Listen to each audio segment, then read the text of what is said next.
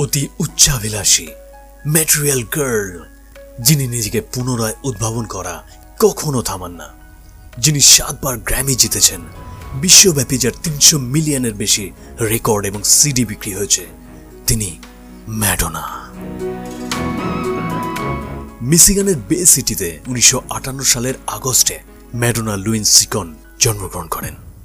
তার বয়স যখন পাঁচ বছর, তখন তার মা স্তন ক্যান্সারে মারা যান। তার বাবা পুনরায় বিবাহ করেন। কিন্তু বড় মেয়ে হিসেবে ম্যাডোনার জন্য সেই পরিস্থিতির সঙ্গে সামঞ্জস্য করা কঠিন ছিল।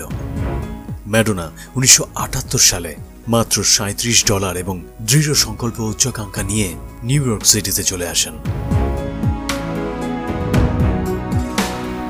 নিউ ইয়র্ক সিটির ইস্ট ভিলেজের একটি অ্যাপার্টমেন্টে এসে ওঠেন, যেটা ছিল একটি অপরাধ এবং মাদক সমস্যায় ভরা দরিদ্র এলাকা।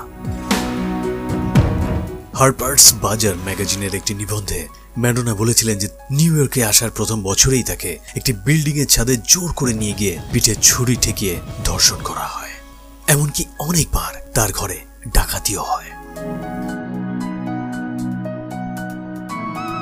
প্রথম দিকে তিনি মডেলিং এবং কম বাজেটের চলচ্চিত্রে অভিনয় শুরু করেন। এরপর তিনি ফরাসি ডিস্কো শিল্পী প্যাট্রিক হার্নান্দেজের সাথে গায়িকা এবং একজন নৃত্যশিল্পী হিসেবে কিছু সময়ের জন্য অধ্যয়ন করেন। এখান থেকে তার গানের প্রতি আকর্ষণ তৈরি হয়। তার প্রথম অ্যালবাম ম্যাডোনা উনিশশো তিরাশি সালে প্রকাশিত হয়েছিল, যেটির তিনটি গান হলিডে, লাকি স্টার এবং বর্ডার লাইন ব্যাপকভাবে হিট হয়েছিল। তার দ্বিতীয় অ্যালবাম লাইক এ ভার্জিন উনিশশো চুরাশি সালে মুক্তি পেয়েছিল, যার টাইটেল ট্র্যাক এবং ম্যাটেরিয়াল গার্ল নামক গান দুটি ভীষণভাবে জনপ্রিয়তা পায়। উনিশশো পঁচাশি সালের শুরুর দিকে তিনি তার প্রথম কনসার্ট সফরে যান, যেটা এতটাই সফল ছিল যে টিকিটের চাহিদা মেটানোর জন্য আরও বড় জায়গার আয়োজন করতে হয়েছিল। ম্যাডোনা উনিশশো পঁচাশি সালে অভিনেতা শন পেনকে বিবাহ করেন। উনিশশো ছিয়াশি সালে তিনি তার তৃতীয় অ্যালবাম ট্রু ব্লু প্রকাশ করেন, যার তিনটি গান চার্টের শীর্ষে ছিল। উনিশশো বিরানব্বই সাল নাগাদ ম্যাডোনার জনপ্রিয়তা সারা বিশ্বে ছড়িয়ে পড়ে। তিনি টাইম ওয়ার্নারের সাথে সিক্সটি মিলিয়ন ডলারের চুক্তিও করেন সে সময়।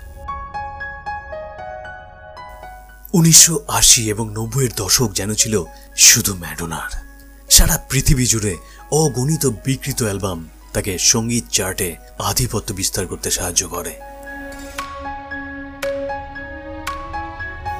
সে সময় তরুণ মহিলাদের উপর তার সংগীত এবং পোশাকের প্রভাব সারা বিশ্ব জুড়ে দেখা গেছিল।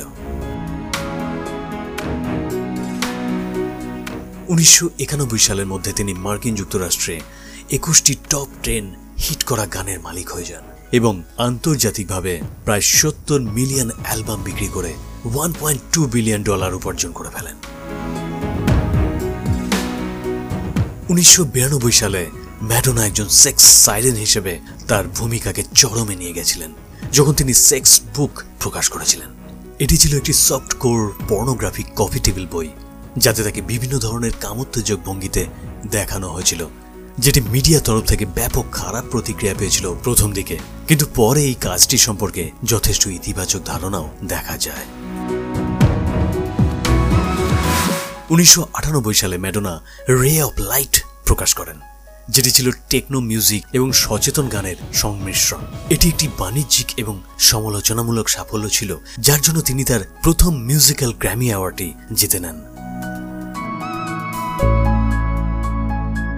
ম্যাডোনা জীবনে বেশ কিছু হাই প্রোফাইল সম্পর্ক করেছেন। পপ কুইন দুবার বিবাহ করেছেন। শন পেনকে বিয়ে করেছেন উনিশশো পঁচাশি সালে, তারপর দু হাজার সালে বিয়ে করেছেন গাই রিচিকে এবং তিনি ছ ছটি সন্তানের জননীয় Madonna, the queen of pop, গায়িকা থেকে গীতিকার, সিরিয়াস অভিনেত্রী, এমনকি মায়ের ভূমিকাতেও সমান দক্ষতায় অবতীর্ণ হয়েছেন। তিনি টাইম ম্যাগাজিনকে বলেছেন, আমি কখনোই চাই না যে আমার জীবন অন্যদের থেকে আলাদা হোক। আমি বুদ্ধিমত্তার সাথে যে অবস্থানে আছি, তাতে আমি নিজেকে ভাগ্যবতী মনে করি। পিছু হটা আমার স্বভাব নয়।